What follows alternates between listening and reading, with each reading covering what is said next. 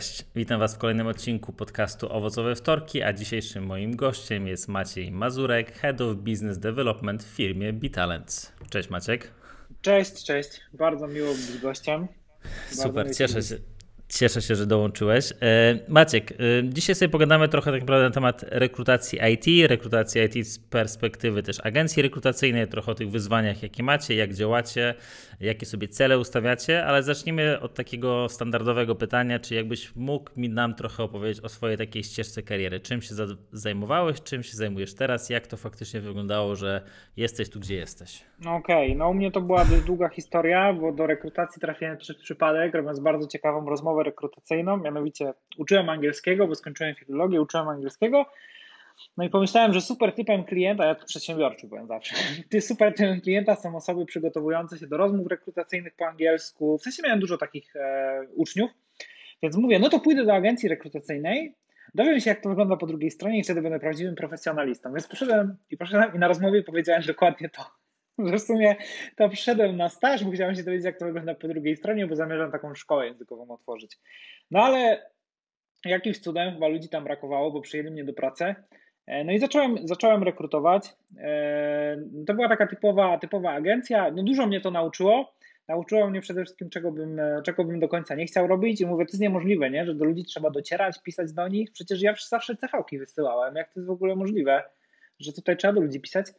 E, więc zacząłem śledzić firmy, do których ja bym chciał zaaplikować i jakby jak one to robią, że nie muszą robić, nie muszą pisać, przynajmniej tak mi się wydawało, tylko aplikować, no tak trafiłem na Ole Pszczoły i NetGuru. E, natomiast zacząłem, zacząłem śledzić, natomiast później trafiłem do wewnętrznego HR-u i tam e, dużo się, dużo się nauczyłem. Finalnie po 9 miesiącach, czyli rok od kiedy zacząłem karierę, no, dostałem od Oli propozycję uczestnictwa w projekcie. Na początku myślałem, że będzie parę godzin y, po pracy. Okazało się, że muszę zmienić pracę. No i tak zaczęła się przygoda w Bitalent. Na początku od rekrutacji, jakby po prostu miałem rolę rekrutera, później team lidera, miałem już taki swój mały zespół z Dominiką na początku, która dziś jest head of recruitment. No dalej ja już zostałem headem rekrutacji, a dwa lata temu zmieniłem przeszedłem na inną stronę mocy i zająłem się business developmentem, zostałem head of business development, no i teraz łączę działy sprzedaży i marketingu e, w Bitalens. Także więcej z klientami teraz niż z kandydatami, ale no rekrutacja cały czas bliska, że do swojego działu sam prowadzę rekrutację. Okej, okej. Okay, tak okay. Czyli, czyli wciąż, Wciąż to potrafisz. No dobra, a to jest to, to, to, to, co mnie od razu zainteresowało, czy nie wiem, czy miałeś taką rozmowę w sumie z Olą, e, jakby co ją skłoniło, żeby tobie zaoferować jednak tą pracę po tak krótkim stażu, nie? Bo to jednak 9 miesięcy, to jeszcze nie miałeś aż takiego dużego doświadczenia.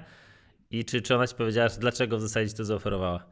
E, wiesz co, ja wiem, my się wcześniej trochę znaliśmy, w sensie organizowaliśmy razem taką serię eventów e, dla, e, dla, dla HR-owców w Poznaniu, więc tam myślę, że Ola mogła zobaczyć, jak mi to tam idzie. Natomiast myślę, że jeszcze, wiesz, no, trochę było w tym szczęścia, że byłem w odpowiednim miejscu w odpowiednim czasie. E, no i taka rzecz, że to był początek, początek po prostu firmy. Nie wiem, czy byłem pierwszą osobą, której Ola e, złożyła propozycję współpracy, no ale trzeba mieć trochę odwagi, żeby dołączyć do, myślę, że dołączyć do firmy, która póki co ma biuro w jadalni e, i, i, i jeszcze nie wiadomo, co będzie dalej, nie? Więc to pewnie pewnie te rzeczy, pewnie te rzeczy zaważyły, nie? To jakby też, nie wiem, czy Ola miała wtedy szeroki wybór kandydatów. Także myślę, że chciałbym powiedzieć, że zawdzięczam to sobie i zrobiłem coś niesamowitego, ale myślę, że to było odpowiednie, po prostu w odpowiednim miejscu w odpowiednim czasie, nie? Nie no, wiem, czy dzisiaj tak. bym się na taką propozycję zdecydował. No tak, czasem, czasem wiesz, jakby też to y, szczęście to jest jedno, ale też jakby to w jakim momencie w życiu jesteś, nie? Tak jak sam teraz powiedziałeś, nie wiesz, czy byś nagle tak zaryzykował z czymś takim, mając tam rodzinę, dziecko i tak dalej. Więc to wiadomo.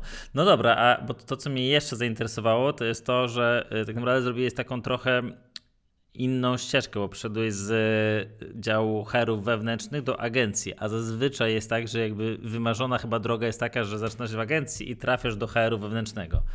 Czy... Tak, myślę, że jest no. taka. No, też patrząc po osobach u nas z organizacji, no to jest często docelowa ścieżka, docelowa, docelowa ścieżka. No. A czy, czy ty widzisz jakby, jakie widzisz chyba takie największe może jednak różnice, ale też może zalety jednak mimo wszystko pracy jako e, rekruter w agencji, a nie w działach, w działach wewnętrznych? Mhm. No myślę, że jest, e, myślę, że obie, obie strony mają dużo zalet i wad i to po prostu zależy czego się szuka, a też agencja agencji nierówna. No dla mnie było ważne to, ja też na tamtym etapie kariery, no ale myślę, że dziś też. Mi zależało na tym, żeby mieć różnorodne projekty, żeby móc pracować, jakby chciałem poznawać rynek, bardzo chciałem pracować w IT, strasznie IT mnie kręciło, nadal kręci. Tu mam San Francisco Most na tatuażu, właśnie w tym kontekście. E, I chciałem poznać różne firmy, chciałem poznawać klientów zagranicznych, ale też polskich i software house, i firmy produktowe. I tak sobie myślałem, jak ja to zrobię, jak ja będę pracował wewnętrznie, bo bardzo lubiłem wewnętrzne działania to myślę sobie, kurczę, to ja będę zmieniał pracę co pół roku, za trzy lata już mnie nikt nie przyjmie, będę miał sześć różnych stanowisk w TVC i to jest nie do zrobienia. No to jak to zrobić? No to właśnie w takiej organizacji. A druga rzecz jest taka, że może to nie jest do końca powiązane, czy to już agencja, czy, y, czy wewnętrzny HR, ale trochę wielkością firmy dla mnie było ważne to, żeby faktycznie mieć. Ja, ja, lubię bardzo autonomię i to było dla mnie ważne, żeby mieć wpływ na to, co się dzieje w firmie. To w większych organizacjach też jest możliwe, ale rzadziej. Więc mhm. szukałem, szukałem po prostu takiego środowiska. Myślę, że dziś osoby, które dołączają do agencji, jakby też generalnie praca agencyjna praktycznie zawsze wiąże się z większą autonomią. No są, są ci rekruterzy 360, akurat nie u nas, ale no to jest stanowisko, które de facto trochę jak freelancer się pracuje. Ma się dostęp do softu, do technologii, organizacji, jakieś wsparcie, ale no generalnie co, no i sprzedajesz i obsługujesz tych klientów, masz swój portfel, jeżeli to ci odpowiada, to fajne. No wewnętrznym HR jest troszkę inaczej, E, też ma się dużą decyzyjność, ale po prostu w innych, właśnie dużą decyzyjność. No tak, duży wpływ na to, co się dzieje, nie? Tam działy HR też rzadko są takie, nie wiem, 50-osobowe, żeby faktycznie to się rozmywało. Mhm. Więc e, to zależy, kto myśli nad czym chce, nad czym chce pracować, który, który też obszar lubi. Ja lubię szerokie obowiązki, więc mi e, wewnętrzny HR się podobał. Tam mogą robić dużo rzeczy, ale w sumie teraz mogę robić jeszcze więcej. Więc... ale, to, ale to trochę, wiesz, to trochę tak odczarowując też może jakby spojrzenie na agencję, to faktycznie to, co mi się spodobało, co powiedziałeś, to jest tak jakbyś pracował w kilku firmach albo miał kilka różnych projektów w krótkim czasie, nie? Czyli faktycznie masz możliwość jakby robienia rekrutacji do firmy X, pomimo tego, że to może też być firma IT jak firma Y, ale to wciąż jest inna firma, inna kultura, inne wyzwanie, więc to jest super. No plus y, na pewno też y, dużo też dało tobie to, że ta firma dopiero startowała, nie? To były początki zawsze, jakby jestem zawsze zwolennikiem tego, że jak chcesz się dużo czegoś nauczyć, no to w mniejszych startupach dużo tego się nauczysz. Oczywiście jak masz też od kogo albo sam, sam się uczysz, ale faktycznie w tych mniejszych firmach przez to, że te obowiązki nie są takie sprecyzowane, czasem są takie płynne, czasem kurde, wszystkie ręce na pokład, gasimy pożar tutaj i tak dalej, no to masz więcej jakby możliwości liźnięcia różnych obszarów. No. Tak, to prawda. No myślę, że też e, przechodziliście przez ten etap, nie? Na początku. Myślę, że zrobienie super Ciągle przechodzimy. no, no, no, ale zrobicie, bo teraz e, Traffic Pathways są super, no tak. no nie? Ale zrób coś takiego na etapie, jak organizacja ma pięć osób pierwszych, nie? I wtedy jakby mm. masz e, Osoba, która robi wszystko, osoba, która robi wszystko level 2, osoba, która robi wszystko level 3. No i to, to ma swoje wady i zalety, nie? Ale, ale tak, no to, właśnie, ale... to właśnie ten charakter. Tak, tak. Znaczy ja wiesz, ja, ja zawsze jestem jednak zwolennikiem e, takiego trochę, trochę miksu, nie? Jakby procedury, procesy jedno, ale dalej lubię takiego ducha startupu, bo to, to tak naprawdę fajnie napędza też, nie? Jakby, no, tak. więc super. No dobra, no to zacznijmy też trochę od tego, czym tak naprawdę jest Bitalent, czym wy się zajmujecie jako agencja. Tak, więc my też, e, tak jak ja tutaj przechodziłem transformację z różnych stanowisk, tak witalne z też różnymi, znaczy no tak, jakby my budujemy zespoły w IT, to od samego początku była, to od początku była nasza wizja, misja, no chcieliśmy zawsze rosnąć, jakby być, mieliśmy duże ambicje, natomiast to w jaki sposób to realizowaliśmy, no to były, były różne rzeczy, robiliśmy czystą rekrutację na Success Fee, później Retainer Fee Success Fee, pojedyncze projekty, mieliśmy usługi konsultacyjne i tak dalej, Natomiast teraz głównym takim obszarem naszej działalności jest generalnie realizowanie projektów rekrutacyjnych, takich e, większych. Budujemy albo całe delivery centers, na przykład jak firma zaczyna działać w Polsce, albo e, całe zespoły, albo też po prostu wzmacniamy większe zespoły rekrutacyjne. Jeszcze są firmy, które tam mają 10-15 osób, no to e, od nas też 3-4 kolejne dochodzą. Robimy to w większości w modelu RPO, czyli nasi rekruterzy są tak prawie na full time dla klienta. Mhm Natomiast to też wygląda tak, że my jakby, to, to nie, RPO no to jest skrót od Recruitment Process Outsourcing. Natomiast my de facto nie robimy outsourcingu. Nasi rekruterzy poświęcają na projekt tak 130 godzin, powiedziałbym miesięcznie. Resztę są w Bitalens, czyli cały czas pracują z liderem na one-to-one'ach, cały czas mają szkolenia, mają brainstormy z zespołem, biorą udział w naszych wewnętrznych projektach, żeby się rozwijać, żeby poszerzać wiedzę. Także, e, no ale ich takim finalnym celem na koniec dnia jest dowieść ten projekt razem z klientem, czyli zbudować mu ten zespół, zbudować mu to delivery center i tak dalej. E, generalnie poprzez, poprzez działania rekrutacyjne i około rekrutacyjne. To już trochę zależy mhm. od e, projektu, no nie? Więc cały czas sorsujemy, rozmawiamy i tak dalej. No dobra, ale y, wspomniałeś o tym, że trochę też tak ewoluowaliście, nie? Czy jakby różnie to wyglądało i ostatecznie z tego, co kojarzę, jednak większość to teraz jest RPO w waszym przypadku, tak? Jakie, tak, 95%. Jakie, mhm. no to faktycznie sporo, więc jakie, jakie widzicie zalety dla firmy w przypadku RPO versus typowego wynajęcia rekrutacji, agencji do headhuntu na Success albo coś takiego? No powiem tak, jakby, myślę, że zalet modelu jest dużo, ale jak my do tego doszliśmy? My jak zaczęliśmy e, robić rekrutację, no to naszym głównym wyznacznikiem był ten success rate, nie? czyli to dowiezienie dla klienta. Zawsze jakby my jesteśmy w 100% zaangażowani w rekrutację, nie ma zrzucania projektu. Jak się czegoś podejmujemy, to będziemy tak długo robić tę rekrutację, aż ten klient zatrudni kandydata z nami, nie z nami, jakkolwiek, tam musi się znaleźć osoba na to stanowisko. No niemniej E, chcielibyśmy, żeby to było z naszą pomocą. No i jak robiliśmy to na samym Success Fee, to success rate były relatywnie niskie i to często dlatego, że okazywało się, że ten projekt przestawał być priorytetem, że już ktoś się znalazł, a że w sumie to a zbieramy CV-ki, a czy kogoś zatrudnimy, nie wiadomo. Więc mówimy, potrzebujemy więcej commitmentu od klienta. No to zrobiliśmy przedpłaty i to takie dosyć wysokie. No i trochę lepiej, no ale znów wtedy rekruterzy robili nam, my i tak ograniczyliśmy, tą liczbę i robili nam tak po 4-6 projektów, maksymalnie 6 E, no ale to jest, wiesz, rozproszenie na, na, sześć, różnych, na sześć różnych e, procesów. I ten success rate nam podskoczył tak do 60-70%, to wciąż było mało. No i później w sumie Ola, bo Ola ma ode mnie znacznie lepszą intuicję biznesową, myślała, a zróbmy taki model, tutaj będzie rekruter, żeby tylko jeden projekt, tylko jeden projekt, zrobimy taką płatę, my w zespole nie wiem, kto za to zapłaci, ale, ale mówimy, lecimy, nie? No i zaczęliśmy działać tak przed pierwszy model RPO, tak testowo, w ogóle teraz wtedy mówiliśmy wysoka opłata, a dziś no to było bardzo mało, tak patrząc na efekty. E, no i było super. I okazało się, że nagle jest możliwe robienie trzech, czterech, pięciu zatrudnień miesięcznie e, przez cały okres współpracy i jeszcze wspieranie wewnętrznych procesach, nie wiem, dopracowanie ETS-a przez kontakt z hiring managerami, bo ten rekruter ma więcej czasu, on jest e, bardzo oddany tej organizacji, organizacja też chce nam poświęcić ten czas na współpracę. Więc no, efekty są dużo lepsze i finalnie za każdym razem, mm, jak tak sobie nawet przeliczamy z klientem, ile osób zatrudniliśmy, ile by to kosztowało, gdybyśmy to robili na, na Success Fee czy na Retainer Fee Success Fee, nawet na jakichś tam opłatach sprzed dwóch lat niższych, to i tak RPO wychodzi e, finansowo lepiej, ale dla klienta, ale no przede wszystkim ten efekt jest, nie? Mamy teraz, mierzymy też NPS, czyli to zadowolenie, czy klienci by nas rekomendowali, e, to na RPO jest na ten moment 87 w skali no to od, mega wysoko. No od minus 100 do 100, nie? Taka jest skala w NPS, 87 mhm. jest super wysoko więc y, finalnie no najbardziej jesteśmy zadowoleni z tego, że ci klienci są zadowoleni. Nawet jak czasami są sceptyczni na starcie, y, to, to tak się kończy, więc no pod tym kątem jest super. Nie? Jeżeli celem jest dowiezienie, zatrudnienie, dowiezienie projektu rekrutacyjnego, to po prostu ten model ma największą skuteczność. Y, finansowo też wychodzi bardzo dobrze. No i wiadomo, no na to wpływa wiele czynników, ten lepszy kontakt i tak dalej, co też jest benefitem, ale to już tam detale, nie? Mhm. Więc no pod tym kątem to bardzo lubimy.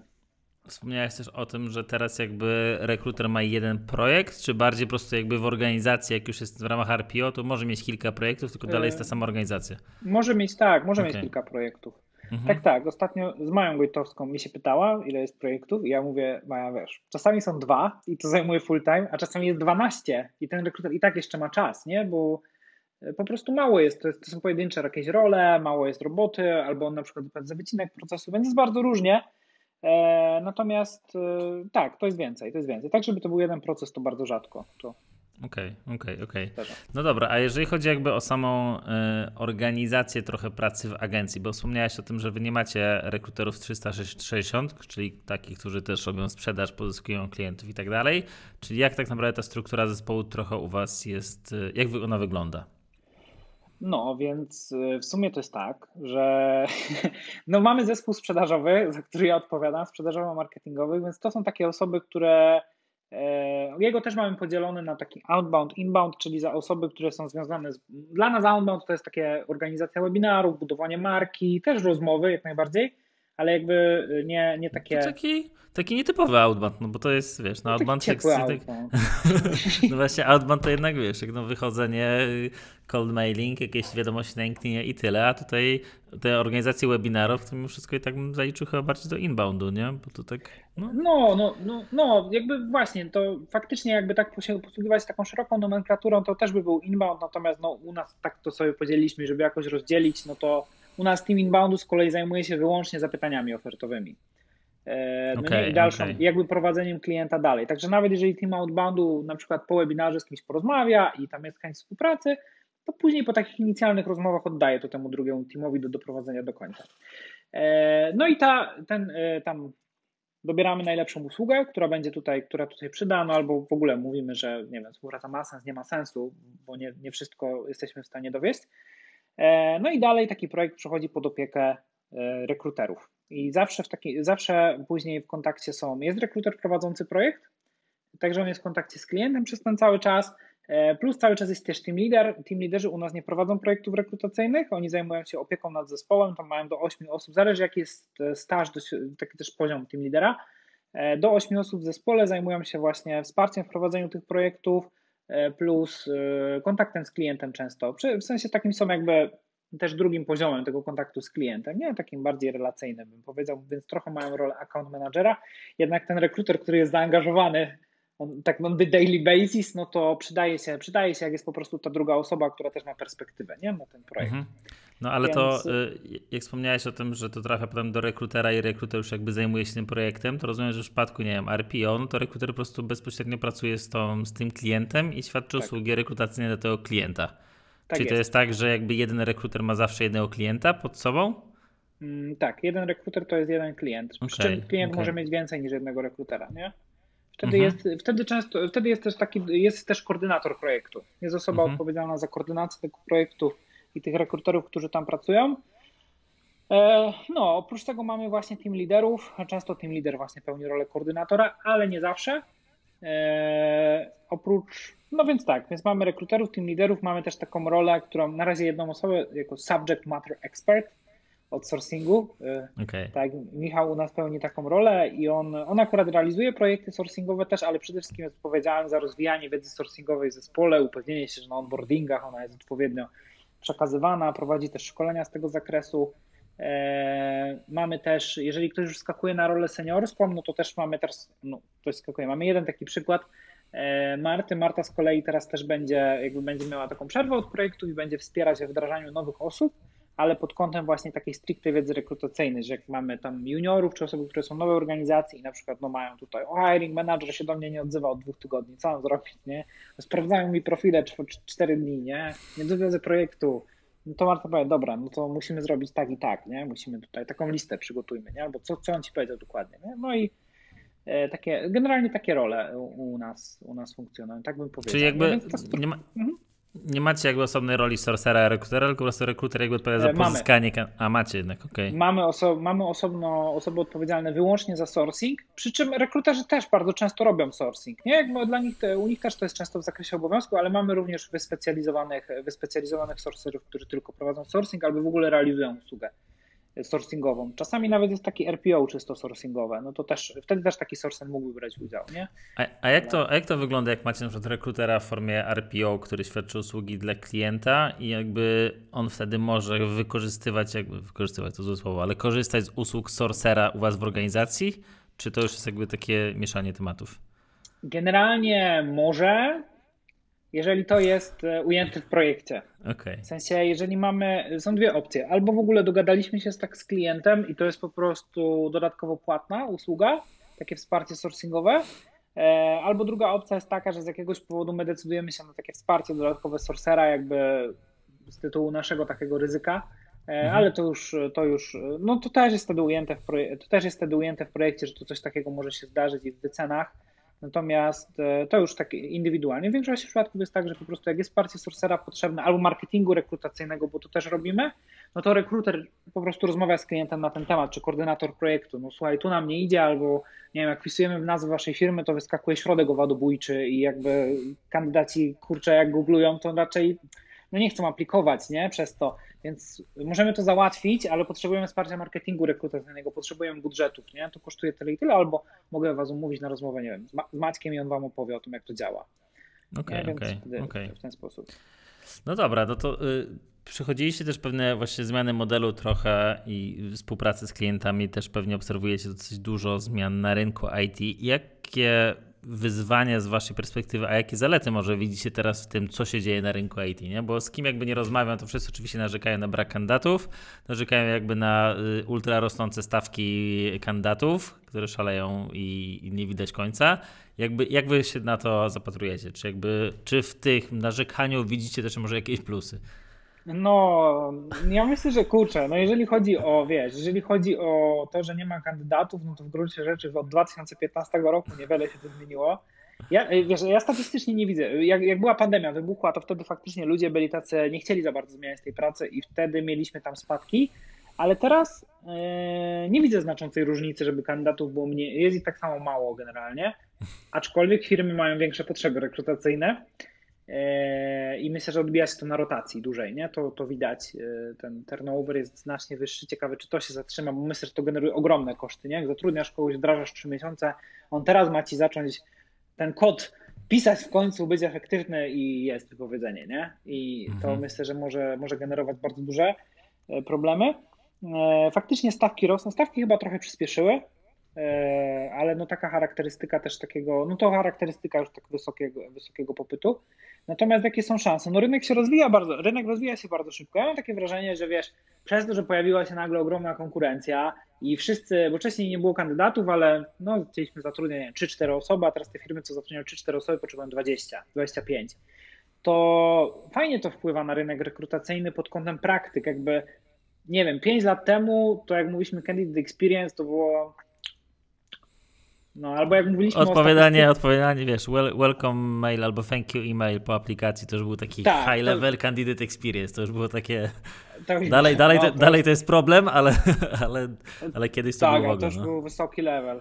A tak samo jakieś dodatkowe usługi, jakieś dodatkowe portale, też profesjonalizacja, no wtedy wszyscy lecieli na LinkedInie takim podstawowym, teraz i później te lighty weszły, no teraz już faktycznie e, zaczyna się, zaczyna się korzystanie z tych profesjonalnych albo w ogóle przerzucanie na inne źródła, pojawia się to rola sorcerów, ona wchodzi, sorcery są ważni w organizacji, e, są działania marketingu rekrutacyjnego, wiem, że Kasia o tym opowiadała, mm, to też się robi coraz bardziej popularne i szuka się tych współprac też z innymi działami, technologia staje się ważna dla zespołów HR, coraz bardziej dane, w sensie coraz częściej mamy rozmowy właśnie z takimi osobami z działów HR, które są w zasadzie to wyślij mi tabelkę w Excelu i będziemy dopiero rozmawiać. I, I, fajnie, w sensie cieszę się, że to musi być wyważone, ale myślę, że takie decyzje, które są data-driven są ważne. Ich trochę brakowało, więc e, sądzę, że te działy się bardzo rozwijają i to w ogóle jak się szkoli, e, też e, jak się szkoli swoich rekruterów, dba o nich, to, to myślę, że pod tym kątem ma bardzo dobry wpływ. Zresztą rola rekrutera też. No ja myślę, że stawki programistów rosną, ale stawki no tak, rekruterów. Tak. E, Okej, okay, tam nie ma, tam nie ma, no, no nie ma, nie wiem, 20-30 tysięcy, więc może te liczby nie są, tak się nie rzucają w oczy, no ale jakbyśmy spojrzeli, to ja myślę, że zaliczyliśmy w dwa lata tam ze 100% wzrost nawet, a jak nie 100% to na pewno powyżej 50%. Więc też myślę, że to jest e, pozytywny trend pod tym kątem, bo mhm. im lepiej są wyceniane te stanowiska, tym bardziej e, branża się na pewno będzie profesjonalizować, nie? Bo, bo Czyli... jeżeli chce się więcej płacić, to chce się też inwestować w te działy. Czyli można powiedzieć, że faktycznie rynek trochę dojrzewa, nie? Że jakby te kilka lat temu ta rekrutacja to było takie była też traktowana przez firmy jako takie, no tam zawsze się kandydat taki znajdzie, no wrzućmy ogłoszenie na pracuje i ktoś przecież się, się pojawi, o czym wygadacie. E, teraz e, przez to, że jest, jest trudniej, no to tak jak wspomniałeś, ta analityka dochodzi, dochodzi faktycznie dbanie candidate experience. To wszystko, co było w sprzedaży 10 lat temu, jakby zaczyna się dziać w rekrutacji teraz w takim przyspieszonym tempie i być może jakby wiele firm trochę się w tym nie odnajduje i jest trochę zszokowana, że przecież jeszcze 3 lata temu wrzucaliśmy ogłoszenie tutaj i było super, więc o co chodzi? E, tak, tak, dokładnie. No, tak jak powiedziałeś, to co było w sprzedaży i marketingu już jakiś czas. Te... Zresztą to widać, wiesz, jak ja teraz mam takie przejście, jakby cały czas jestem, jestem w branży rekrutacyjnej, ale mam dostęp teraz do narzędzi sprzedażowych i wiesz, widzę jak to, nie wiem, Google Analytics, nie? Jakby fajnie jakby ktoś miał Google Analytics dla HR-u, nie? Dla działań HR-owych. Jakby widzę, ile analityki jest w sprzedaży, ile na marketingu, ile powstaje darmowych rozwiązań, albo jak są rozwinięte płatne, no to, no to jest jeszcze, jest jeszcze droga do pokonania, ale to się dzieje w przyspieszonym tempie, nie? To się dzieje mhm. fajnie, fajnie. Myślę, że pod kątem tego obszaru to idzie dobrze. Coś, co jeszcze moim zdaniem kuleje i gdzie jest praca do wykonania, to jest e, rozmowa z kandydatem przez osoby, które, znaczy myślę, że i przez rekruterów, i przez osoby, które mm, techniczne później, albo no jakiekolwiek specjalistyczne, zależnie od tego, to jest ocena kandydata, nie? Jakby cały czas spotykamy się z oceną przez wydaje mi się, że, bo ktoś coś tam powiedział, bo zadałem takie pytanie, nie? Jakby jest jeszcze droga do pokonania, żeby y, i ta analityka myślę będzie miała wpływ, droga do pokonania, żeby ocena była w pełni obiektywna yy, i na podstawie jakichś kompetencji, a nie takiego widzi mi się, bo tam, no, no teraz tak. widzimy, nie? Później kandydaci co, no trzy miesiące i on się jednak nie nadaje do tej pracy albo coś tam, nie dogadamy się, albo kurczę, przecież to nie ta kultura i kandydat jest zawiedziony. E, tam jest jeszcze praca do wykonania, ale no to ja myślę, że zawsze tam dane nie pokazujemy. Mhm. Jeżeli pokażemy na danych, słuchajcie, zrobiliśmy w grupie tam w tym i tym zespole, ustandardyzowaliśmy pytania, a w tym i w tym nie. Zobaczcie, tutaj ci kandydaci zostają dłużej i zatrudniamy ich szybciej, nie? Więc no chyba wynik testu jest jasny. No a tu trzeba tak pokazywać.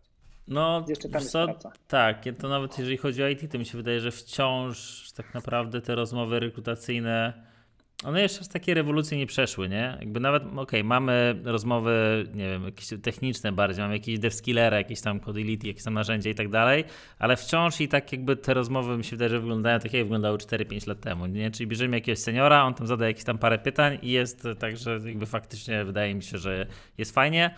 I, I to, jest, to jest ciekawe, nie? bo ja nie zauważyłem tu jeszcze jakiejś ultra rewolucji w tym temacie. Nie, nie, tutaj jest dużo, duża, duża jeszcze praca do wykonania, także no Więc jak nas będzie. słuchają jacyś startupowcy, to wymyślcie coś tak, też fajnego. Tak. I jakbym miał zwrócić uwagę na jedną rzecz, to zwrócił uwagę na to, że zawsze e, generalnie umiarkowany ekstrawertyk to jest typ, który zawsze wygrywa rozmowy rekrutacyjne. Czyli ktoś przychodzi, jest wygadany, ale nie za bardzo, nie? I zawsze ten typ to o, zaangażowany kandydat, zmotywowany, super, nie? Po czym przychodzi taka cicha osoba, ekspert w swoim temacie, ale taki trochę wycofany, trochę jeszcze zestresowany rozmową. Nie, nie, on się nie chce rozwijać, no nie było energii, nie było tego vibe'u, nie nadaje się. No i, no tak, i pozdro, no tak, nie? Tak. Kompetencje tam, no. No tak, ale no to tak, ciekawe, ciekawe. Jeszcze mówię, jeszcze, jeszcze nie widziałem nic takiego rewolucyjnego, a być może mówię, to ja też się przyjrzeć. E, nie wiem, czy wy na przykład w swoich rekrutacjach korzystacie z takich narzędzi właśnie jak DevSkiller, czy to już bardziej jest po stronie klienta? Nie, to już jest bardziej po stronie okay. klienta. Bardziej okay, po stronie okay, klienta. No także jakieś tam pojedyncze nam się zdarzały procesy, gdzie klient nas prosił o wsparcie w takim, interwiu, w takim technicznym interwiu. No to mamy ekspertów, z którymi współpracujemy, albo faktycznie proponowaliśmy takie rozwiązania, ale to Teraz modelu RPO to prawie zawsze leży po stronie klienta i tam i, i wybierają. No dobra, no to a jak to tak naprawdę też wygląda kwestia trochę organizacji pracy w agencji i ustawiania jakichś celów, KPI-ów dla rekruterów, jeżeli oni pracują w modelu RPO, czyli tak naprawdę pracują bardziej z klientem? Czy to się da jakoś zrobić sensownie? Czy tak naprawdę e... tylko success, success rate jest takim wyznacznikiem? Nie, nie. Myślę, że success rate nie może być jedynym wyznacznikiem. W sensie, no z celami to jest w ogóle tak, że kurczę, trzeba, to jest y, taka, cele są super, nie? No bo jak sobie tam poczytasz o celach, o performance managementie, to wychodzi na to, że to jest w ogóle najlepszy driver motywacji i wyników, nie? W sensie, jak nie dasz żadnego celu, no to, no to skupiamy się tam operacyjnej pracy i rozjeżdża się. Natomiast no jest to taka gra, kurczę, na ostrzu noża, nie? Bo można przegiąć jedną stronę, można przegiąć jedną stronę i wszystkie wysiłki pójdą. No i ludzie mówią, że ich cele nie motywują, ale fakt jest taki, że jak co tydzień musisz update'ować tabelkę i pokazywać, czy jest progres, czy nie jest progres, to na ciebie działa, nie? Na każdego mhm. działa. Mhm. Mniej lub bardziej, ale działa. E, no i jak to zrobić? No i e, generalnie my tak, wyznaczamy cele, korzystamy z OKR-ów, z metodyki OKR, która jest taka dosyć miękka i my też ją tak miękko traktujemy, jakby namawiamy wszystkich, żeby wyznaczali ambitne cele, najwyżej się nie uda. Nie? Zróbmy wszystko, żeby się udało, nie uda się, to, to się nie uda. Nie? takie takie jest trochę podstawa OKR-ów, nie? żeby mierzyć wysoko i zawsze trochę przestrzelisz. No dokładnie, dokładnie, więc e, takie korzystamy z tego i zawsze jak rozmawiamy z rekruterami, no to rozmawiamy jakby dwustronnie, bo prosimy o informację od rekrutera, czego oczekuje klient. Jakby czy klient ma jakieś cele rekrutacyjne, e, jak to, jak to, jakie ma cele i na tej podstawie, na tej podstawie pracujemy, plus lider jest zawsze blisko z rekruterem. No, jest ten one-to-one co tydzień, ale to jest jakiś ułamek pracy, nie? Ten lider naprawdę bardzo dużo pracuje z tymi osobami, bardzo dużo z nimi rozmawia, więc też proponuje, jakby to jest taka wspólna umowa, proponuję na przykład, słuchaj, widać, że te rozmowy, y, rozmowy jeszcze tak nie idą idealnie, więc tutaj popracujmy, wyznaczmy sobie cele, nie? Jakby może warto byłoby poszerzyć wiedzę techniczną, żebyś był lepszym partnerem, albo słuchaj, teraz czeka cię przez pół roku rekrutowanie głównie Javowców, nie? Zastanówmy się, jak możesz poszerzyć wiedzę w tym temacie. Albo no, na pewno do wypracowania jest jeszcze kontakt z hiring managerami, bo ostatnie trzy ciężkie sytuacje, co miałeś, to no wybuchło, wybuchło. Nie może tak wybuchać. Więc zastanówmy się, jak możemy nad komunikacją. I wyznaczamy na tej podstawie cele. Wiadomo, są też cele takie, e, takie ogólne, właśnie typu ile zatrudnień jest do zrealizowania, no bo finalnie ten projekt jest do dowiezienia. NPS-y, bardzo nam zależy na zadowoleniu klienta. To nie zawsze musi oznaczać zatrudnienie. No tak jak mówisz, success rate. Nie zawsze zatrudnienie oznacza, bardzo często, ale nie zawsze oznacza zadowolenie klienta finalnie. E, I więc tych metryk jest kilka, na pewno muszą być i jakościowe, i ilościowe, bo ani jedno, ani drugie nie jest do końca, nie jest do końca jedynym wyznacznikiem. Z drugiej strony to też nie chodzi o to, żeby o wszyscy klienci zadowoleni, bo fajnie się z nami gada, ale w sumie to nie ma zatrudnień. Nie? To też nie w tą stronę. Więc robimy taki miks. Zawsze jest kilka obiektywów, czyli kilka takich głównych celów i do nich no, dobieramy, dobieramy te metryki. Także e, różne są cele. Czasami osoby po prostu wpisują jako cel, że chcą awansować. Nie? No to wtedy się zastanawiamy, co trzeba zrobić, gdzie są jeszcze, patrzymy sobie na model kompetencyjny i patrzymy, gdzie są braki, żeby tam pójść w tym, w tym kierunku. No tak to wygląda, tak to wygląda w rekrutacji. E, zawsze wychodzimy z takiego założenia, no, że wiadomo, jak wszystkie cele są zrealizowane tam na super zielono, na 100%, no to faktycznie chyba ktoś albo były niedoszacowane, albo ktoś zrobił super robotę i świetnie. E, tam w okolicach 60% to jest taka realizacja właśnie ok, do, do przegadania, e, zobaczenia co tam fajnie poszło, co się nauczyliśmy. No jeżeli ktoś faktycznie przez kilka kwartałów permanentnie tam no nie dowodzi tych OKR-ów, no to to też jest wskaźnik performanceowy, nie? Czyli rozumiem, Natomiast... że macie jakby OKR pewnie firmowe, macie roczny czy kwartalny? Pewnie i roczny i kwartalny. E, kwartalne, natomiast e, część z tych, znaczy wyznaczamy je co kwartalnie, ale, fina, e, ale bardzo dużo prowadzi do realizacji rocznej, nie? czyli jakaś roczna mhm. strategia do zrobienia i po prostu porozbijana na kwartały. A macie potem jakby też OKR-y zespołowe i już też indywidualne? Czy indywidualne Tak, tak, jest pełna, jest okay, pełna. Okay. Już na full, na full weszliście. Na full. Jest, są, no, bo my w sumie zaczęliśmy od drugiej strony, bo my potrzebowaliśmy jakiegoś na początku, zaczęło się od tego, że potrzebowaliśmy jakiegoś systemu, żeby ocenić naszą pracę, żeby w ogóle być w stanie sobie, w ogóle to wyszło oddolnie, bo my potrzebowaliśmy systemu, żeby móc ocenić, jak nam w sumie idzie, nie? Czy, czy idzie nam dobrze, czy idzie niedobrze, czy możemy jakoś rozwijać te swoje kompetencje yy, też i, i, w ten sposób powstały, w ten sposób powstały OKR-y, a one dalej sobie szły. Potem powstały zespołowe, potem firmowe, teraz no, są wszystkie od góry do dołu. Firmowe, zespołowe, yy, małych zespołów i, i finalnie indywidualne. Okej. Okay. No dobra, a jeszcze to, co mnie zastanowiło, czy macie też takie jakieś KPI -e albo mierniki mm, policzalne, jeżeli chodzi o działania rekruterów? Czy na przykład, nie wiem, wiecie, że jeżeli chodzi o tych Javowców, to powinniście, nie wiem, skontaktować 40 osób, że to potem przekonwertuje na 10 otwartych wiadomości, to przekonwertuje na może trzech kandydatów? Eee, nie. Okay. Nie, nie, przyznam, że mieliśmy takie, mieliśmy, mieliśmy takie dane i jak robiliśmy rekrutację e, w standardowym modelu, to one były na bieżąco. Natomiast na dziś nie mamy dokładnie, mamy takie, no, od response rate na przykład, albo o tym, jaki jest wpływ na ogłoszenia, takie możemy wyciągnąć. Natomiast takich pełnych danych, o jakich mówisz, na ten moment nie. Jest grupa projektowa, która nad tym pracuje w tym kwartale, jeżeli chodzi o takie mierniki rekrutacyjne. W zasadzie, bo dane mamy, nie mamy tego usegregowanego, a wiesz, jeżeli masz sobie z 10 tabelek teraz wyciągać jaka jest średnia, no to dzięki wielkie, nie? Chodzi o to, żeby teraz to ustrukturyzować, e, zrobić to w formie jakichś ładnych dashboardów i benchmarków, e, a w przyszłym, od przyszłego, moje marzenie jest, żeby od grudnia, ale myślę, że od przyszłego roku ruszymy w ogóle z taką grupą data management w, w Bitalent, żeby trochę więcej rzeczy trochę więcej rzeczy pomierzyć i też trochę e, skorelować na przykład te działania sprzedażowe później z działaniami rekrutacyjnymi, bo no jesteśmy przekonani, że już na etapie zbierania oczekiwań od klientów możemy, powinniśmy być w stanie się zadeklarować jakimś benchmarkiem, nie? Jakby czego moglibyśmy się spodziewać na podstawie tych tych informacji.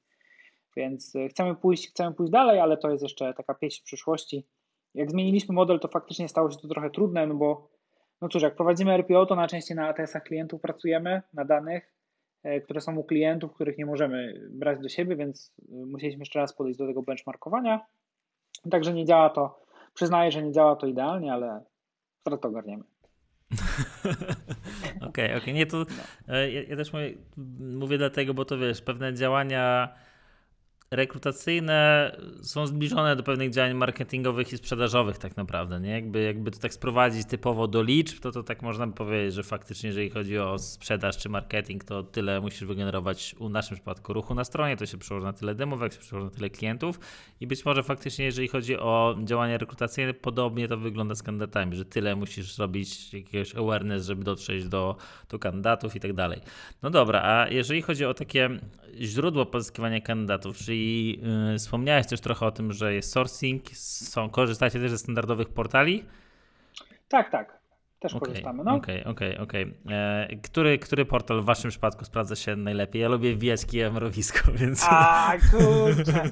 No, to tutaj, wiesz, no to zależy, ale... Okay. No, nie, no rozumiem, nie, jak nie chcesz mówić, to spoko. Nie, no my mamy taką, e, mamy taką, no no z Just Join IT mamy taką okay. no. synergię z Just Joinem, okej. Okay, no, okay. ale to po prostu dlatego, nie dlatego, że się lubimy, ale lubimy się, ale może się dlatego lubimy, że jakby my ich lubimy i dlatego nas polubili, ale e, po prostu robiliśmy sobie, robiliśmy sobie faktycznie benchmarki, wrzucaliśmy takie dosyć, no relatywnie duże ilości ogłoszeń na kilka portali i, i faktycznie nam działał najlepiej, też stosunek e, kandydatów do ceny jest dobry. Korzystamy z innych, e, ale taką stałą, stałą współpracę z dużą ilością ogłoszeń mamy z IT. Okej, okay, okej. Okay. Teraz, żeby się nikt jakby tylko nie obrażał, nie? To nie jest tak, że jakby mówimy, że jeden jakiś portal działa, inne nie działają. Tak jak powiedziałeś, warto też zweryfikować na swoim przykładzie, na swoich rekrutacjach i, tak, tak, tak, tak, tak. Poza tym wszystkie te portale, ja widzę, one też się rozwijają bardzo i zmieniają swoją i ofertę i to jak wyglądają ogłoszenia, więc ja myślę, że to może się zmieniać, e, zmieniać w czasie, nie? Mm -hmm, no dobra, czyli, który czyli mamy standardowo ogłoszenia, a jak jest trochę właśnie, jeżeli chodzi o przygotowanie jakiegoś budżetu na rekrutację? Czy to jest tak, że nie wiem, jak macie, otwieracie jakąś nową rolę, to sobie ustalacie z klientem, że budżet rekrutacyjny, nie mówię o zatrudnieniowym, ale rekrutacyjny na tą rolę to jest na przykład trzy koła i chcemy to wydać w ten sposób, w ten sposób? Czy to jest, czy jak, jak to wygląda? Nie, raczej nie ustalamy takiego budżetu rekrutacyjnego, nie? To wygląda to wygląda już tak y, zależnie od tego, zależnie od tego, jak rekrutacja. No my czasami, nie wiem, na przykład wolimy wrzucić, wydać na ogłoszenia, wrzucić więcej ogłoszeń, bo wiemy, że na tą rolę spłyną kandydaci, nie ma sensu robić sourcingu albo zróbmy minimalny, bo, bo tak będzie, a na inną wiemy z kolei, słuchajcie, może tutaj w ogóle nie wrzucać ogłoszeń, albo wrzucić jedno, zobaczmy, czy ktoś spłynie, a tak to lecimy z sourcingiem, gdzie to po prostu też zmienia, no jakby teoretycznie w jednej opcji wydajemy dużo pieniędzy, ale z drugiej strony poświęcamy mniej czasu, a w drugiej jest na odwrót. Nie? Teoretycznie nie ma, no bo ten sourcing jest elementem usługi, natomiast e, później czasu poświęconego na niego jest bardzo dużo, więc nie, raczej takich, raczej takich nie ustalamy. Budżet jest ustalany tylko w sumie w przypadku marketingu rekrutacyjnego, jak działamy, albo jak jest elementem usługi. No to tam umawiamy się na budżet, no bo e, to już, e, to już tam, mam, tam faktycznie mamy jakieś tam benchmarki, ile tam trzeba wydać, żeby, no dwa, mhm. 2000 trzeba wydać, nie? To nie będzie efektu, jak będzie mniej. Próbowaliśmy, okay. ale... Mm. Ale 2000 jakby na rolę, czy co? 2000 na rolę, no. Okej, okay, okej. Okay. Tak trzeba, tak trzeba polecieć. Jak było mniej, to było takie losowanie. Raz coś było, raz nie było a no nie ma nic gorszego chyba niż rozpoczęcie usługi, z której nie ma efektów i powiedzenie, no jakby zapłacić 500 zł więcej, to by było, nie? Okej, okay, okej, okay. czyli o, to, to, ciekawe w sumie, bo to też jakby już pod kątem takiej prywaty i naszych ogłoszeń rekrutacyjnych, rekrutacji, które prowadzimy, czyli mówisz, że w waszym przypadku to wyszło, że dwa koła trzeba wydać mniej więcej na rolę w IT, tak? Jak mówimy bardziej tak. stanowisk jakichś midowych, seniorskich i to wrzucaliście wtedy na Face'a, na Google Ads, LinkedIna, czy jak, jak, to, jak to było? E, tak, wrzucamy, e, robimy Google Ads reklamę tekstową, Google Ads reklamę displayową, ale tylko remarketing, e, czyli tylko mhm. śledzącą, powiedzmy na stronę. E, na Facebook Adsach robimy reklamę na podstawie grupy lookalike, czyli no mamy, jakąś, mamy jakąś bazę kandydatów tam ze zgodami i tak dalej, e, dzięki której możemy sobie po prostu zrobić grupę podobnych osób. No więc na Face Display i na LinkedInie. I na LinkedInie to różnie. Testujemy różne. Czasami reklamy typowo displayowe, czasami to konwersacyjne, które są, to jest dość ciekawa opcja. LinkedIna się dużo ludzi boi, więc tam póki co, jak się dobrze to ustawi, to jest naprawdę efektywne. Nie, LinkedIn, LinkedIn jest fajny. My, my faktycznie też do naszych celów już sprzedażowych używamy też reklam tych konwersacyjnych na rynkach tam węgierskich i rumuńskich, bo tam teraz e, bardziej aktywnie działamy i to cenowo wychodzi super i to naprawdę fajna, fajna konwersja. Spokojnie. Wychodzi. Tak, ale wiem, że jak ktoś ustawi display i da szerokie te, szerokie, szerokie kryteria, to potrafi LinkedIn tam te dolary to znikają no jak woda, nie? No. No i to tak wrzucamy te cztery, te cztery platformy i robimy landing zawsze.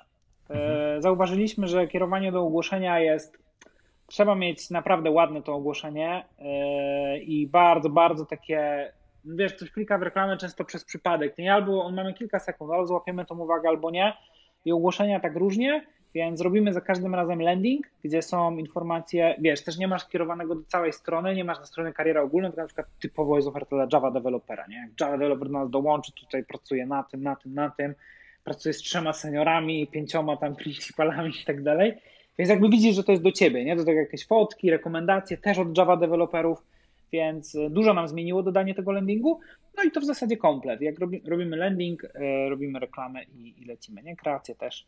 Mhm. Więc takie 2000 trzeba wydać, ale no sky is the limit, nie? Jeżeli tam, no nie wiem, my teraz zatrudniamy intensywnie rekruterów, to, to potrafi schodzić po no, 5 razy tyle miesięcznie mhm, na tę mhm. reklamę. Nie wiem, okay. czy ci wyświetlają reklamy Bitaleń, ale jak nie, to na pewno będą. jeszcze nie, jeszcze nie. to spokojnie. Wyślę ci landing to. Fajnie, nie, fajnie, fajnie też o tym mówisz, bo to też, wiesz, często, często też to pokazuje, że musimy jednak z głową podejść do pewnych działań, działań rekrutacyjnych, nie? Bo można powiedzieć w sumie, dobra, wrzuciłem hajs w Face'a, w Google Ads, nie zdziałało mi to i to w ogóle bez sensu, idę sobie na portal ogłoszeniowy, a tutaj faktycznie kwestia landingu, kwestia komunikacji, kwestia tego, jaka to jest reklama, kwestia wielu, wielu czynników, które wpływają tak naprawdę na to, żeby no. można było wyciągnąć jakiekolwiek wnioski, czy to w naszym przypadku działa, czy nie. No my, pamiętam taki przypadek, ostatnio robiliśmy taki jeden projekt marketingu rekrutacyjnego, no i jako, że jest to marketing, no jak się domyślasz, to tam są znaczy wyciągnięcie danych i zrobienie benchmarków, po jakimś czasie jest już, no po prostu je masz, nie? E, one są, więc robimy sobie taki, robimy sobie taki projekt i właśnie, kurczę, no mamy dużo konwersji, ale konwersję liczymy jako przejście do formularza aplikacyjnego, nie jako aplikacja, bo to już jest na systemie klienta, tam ciężko zawsze z tą analityką, no i tak patrzymy, że no, nigdy nie jest tak, że wszystkie konwersje to są aplikacje, ale kurczę, mamy 20 konwersji, a 5 aplikacji, nie? Coś jest nie tak. Te aplikacje fajne, to nawet oferta była, ale e, i to rola seniorska. E, I co jest nie tak, nie? I tak patrzę na ten formularz, no króciutki, wszystko ok. I co było? Okazało się, że trzeba uploadować CV. -kę. Szukamy principala z tam 7 plus lat doświadczenia i on ma uploadować CV. -kę. I 75%, tam między 60 a 75% kandydatów odpadało na tym, nie? Bo po prostu jak później rozmawialiśmy, to mówili, nie? Słuchajcie, bo ja nie mam CV-ki, nie? Ja mam CV-kę sprzed, kurde, 10 lat. Jak ja mam to, wiecie, kliknąłem tą reklamę, nawet ci, co aplikowali, to ich pytaliśmy, kliknąłem tą reklamę przez przypadek, teraz tą CV-kę mam, nie, no to jest robota na godzinę, nie? Lekko, nie? Jak to ma jakoś wyglądać, no to, to jeszcze dłużej, to nie aplikuję, nie? I zmieniliśmy to, zmieniliśmy to na uploaduj CV-kę lub wklej link do LinkedIna i nagle prawie jeden do jednego, nie? Prawie każda konwersja to jest. Serio? więc, wow. No, to więc nieźle.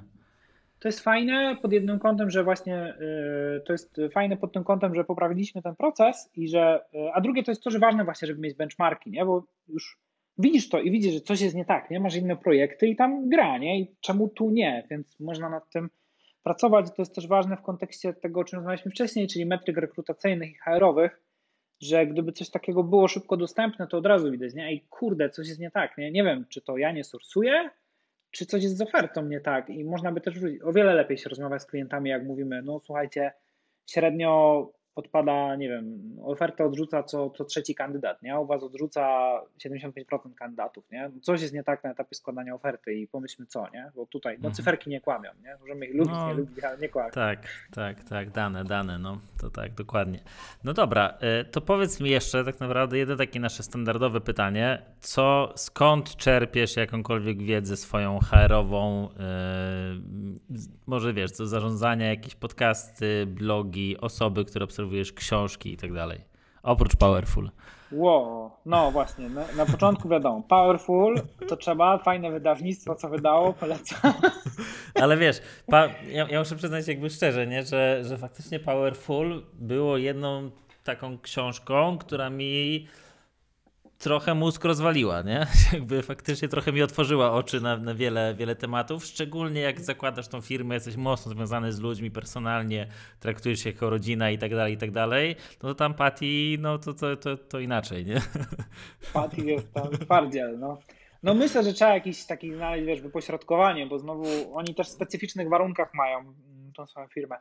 Natomiast dla mnie taką książką, która e, na pewno, bo jest dużo takich rzeczy, więc wymienię, ale książką, która dla mnie zmieniła podejście, w sensie tak trochę ukształtowała moje podejście do HR-ów jest Work Rules mhm. Laszlo Boka, byłego dyrektora Google. Tam mhm. książka jest z 2015 roku czy 2014, więc pewnie część rzeczy już się nie zgadza, ale, ale procesy, które tam są opisane, to jak e, analityka jest wykorzystywana w, HR, w HR-ze, jak są zobiektywizowane procesy, e, albo jak powinny być, bo oni tam przyznają, że nie zawsze to działa, nie? Że, nie, że nie wszyscy menedżerowie to się tego trzymają.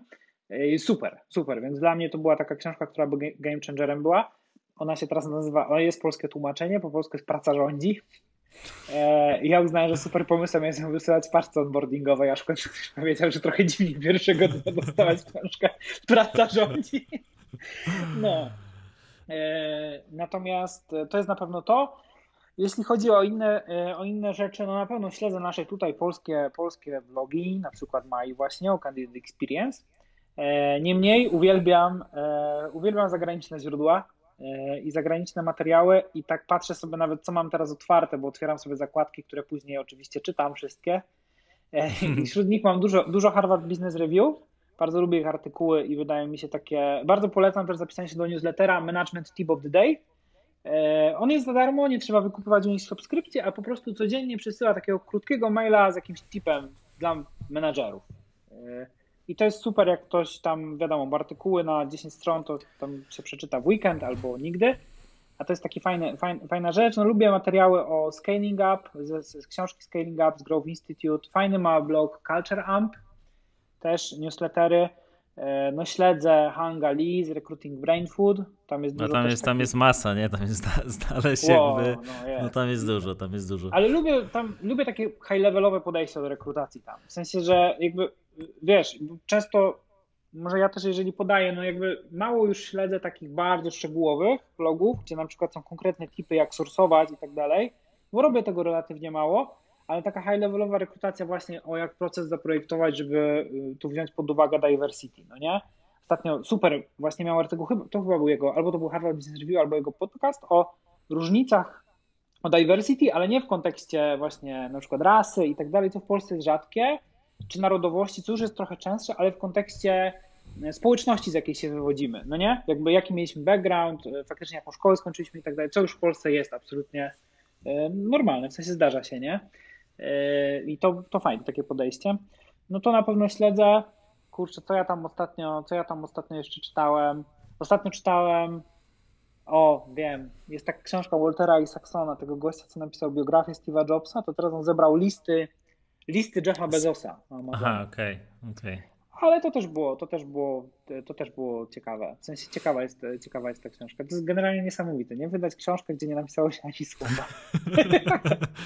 No tak, tak. Ja, no. jeszcze, ja jeszcze polecam jakby, to wyciągnąłem od Oli Senti One, aplikację Readwise, gdzie w, ładujesz sobie te książki, których czytasz i tak masz daily review jakichś takich cytatów, które oni wybierają, o. albo podobnych książek i faktycznie wiesz, jakby masz książki, które sobie przeczytałeś, oni ci znajdują też podobnie i sobie przeglądasz po prostu jakieś tam cytaty, nie?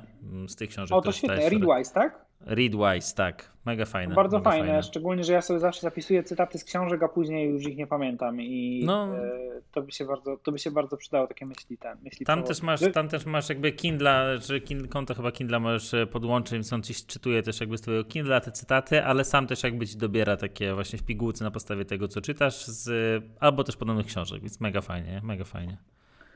No to muszę koniecznie ściągnąć. Powiem ci, podcastów słucham mniej, bo jest mi tak ciężko trochę, e, ciężej mi jest z czasem na niego, ale polecam z takich, e, e, z takich podcastów mam Masters of Scale, to jest tam założyciela LinkedIna, Rida Hoffmana, też fajny, no, taki, taki wysokopoziomowy. Lubię podcasty HubSpota, bo są z konkretami takimi, jak, y, w ogóle lubię te HubSpota materiały.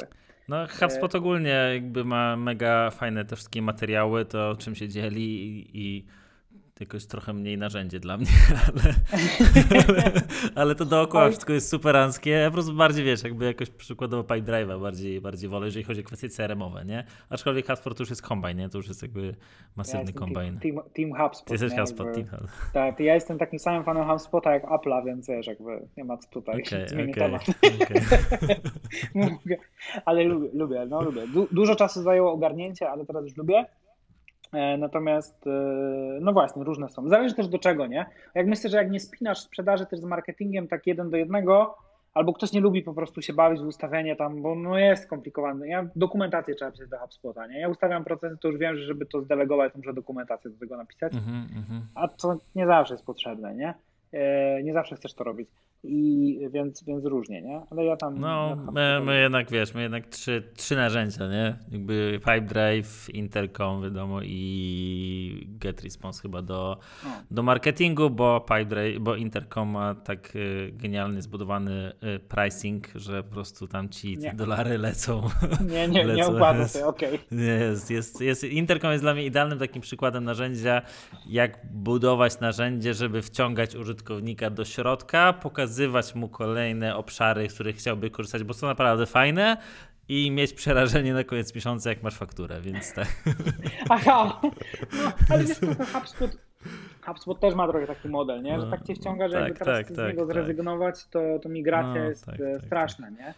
Więc no, ale już się no to już tam poszli, cyrograf podpisany, więc już trudno, nie? A jeszcze wiesz co, jeszcze lubię czerpać wiedzę, znaczy wiadomo, no jest taki fajny podcast, owocowe wtorki, polecam.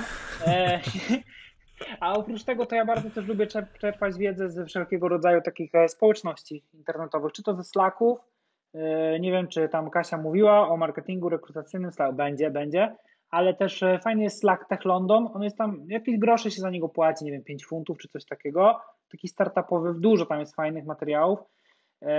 I Leadership in IT jest taki kanał, o, o, dla, właśnie on jest dla liderów w IT, natomiast super są tam informacje, bardzo, bardzo fajny liderzy właśnie z IT menadżerowie z całego świata na różnych poziomach. E, super, super te kanały, bardzo dużo, bardzo dużo, bardzo duże community. E, więc, pole, więc lubię takie slackowe, ale też po prostu facebookowe grupy, nie? I tam patrzenie, co się dzieje, zbieranie też czasami feedbacku, nie? Tam, bo ludzie zadają takie pytania, na przykład, po co jest dziesiątą agencją, nikt mi nie dowiózł, co tutaj zrobić, nie? I, I jakie komentarze, jak też wygląda sytuacja na rynku, E, dużo materiałów wiedzy. To też, to też bardzo lubię, nie? Takie, takie właśnie. Ale jeżeli chodzi, bo tutaj ta, na, na, nawiązanie było do rozmowy z Kasią Ubysz o marketingu rekrutacyjnym i o grupie, która powstaje i z tego, co już jakby zrozumiałem, wybraliście ostatecznie Slacka, tak? E, tak, wybraliśmy, okay, ostatecznie, okay. wybraliśmy ostatecznie Slacka.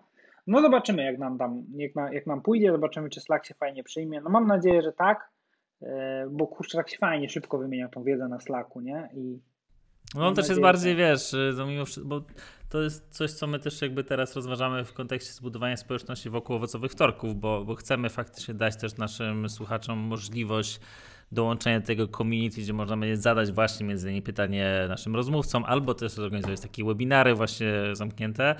I wiadomo, że grupa na fejsie ma dużo fajniejszą barierę wejścia, ale potem masz 5000 uczestników i 30 aktywnych.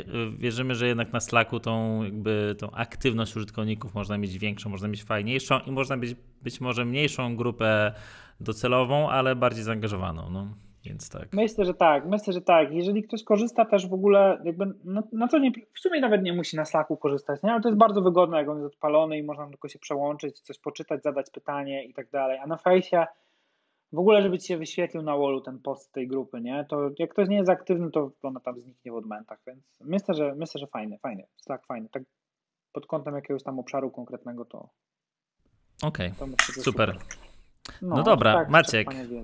To ja dziękuję dzisiaj za rozmowę. Mega, mega fajnie się rozmawiało. Podlinkujemy te wszystkie rzeczy, o których wspominałeś y, w, komenta- w opisie odcinka. Teraz sobie pomyślałem, że ja zawsze o tym mówię, ale ja nie wiem, czy my to linkujemy. Muszę pogadać z Kasią, nas, która to robi, więc, więc ale po, tak, podlinkujemy e, te informacje. E, I co? No i tyle. I powodzenia życzę. Na pewno będę się też odzywał w przypadku tej naszej community, bo chcemy faktycznie też naszych jakby rozmówców e, zaangażować trochę, dać możliwość naszym słuchaczom Super. pogadania też z wami i do pytania właśnie o trochę więcej tematów. Mega fajnie się rozmawiało. Tak, rozmawiałeś super, bardzo Ci dziękuję za zaproszenie. E, no i tak, e, będę, jak będziecie community e, zaczynać, no to dawaj znać, to będziemy tam rozmawiać ze słuchaczami. To na pewno będzie, to nie będzie małe community, to nie będzie małe community. to nie będzie. No, super. Także, także jesteśmy w kontakcie. No i dziękuję bardzo raz jeszcze. Dzięki bardzo, cześć. Hej. No i hej, miłego południa.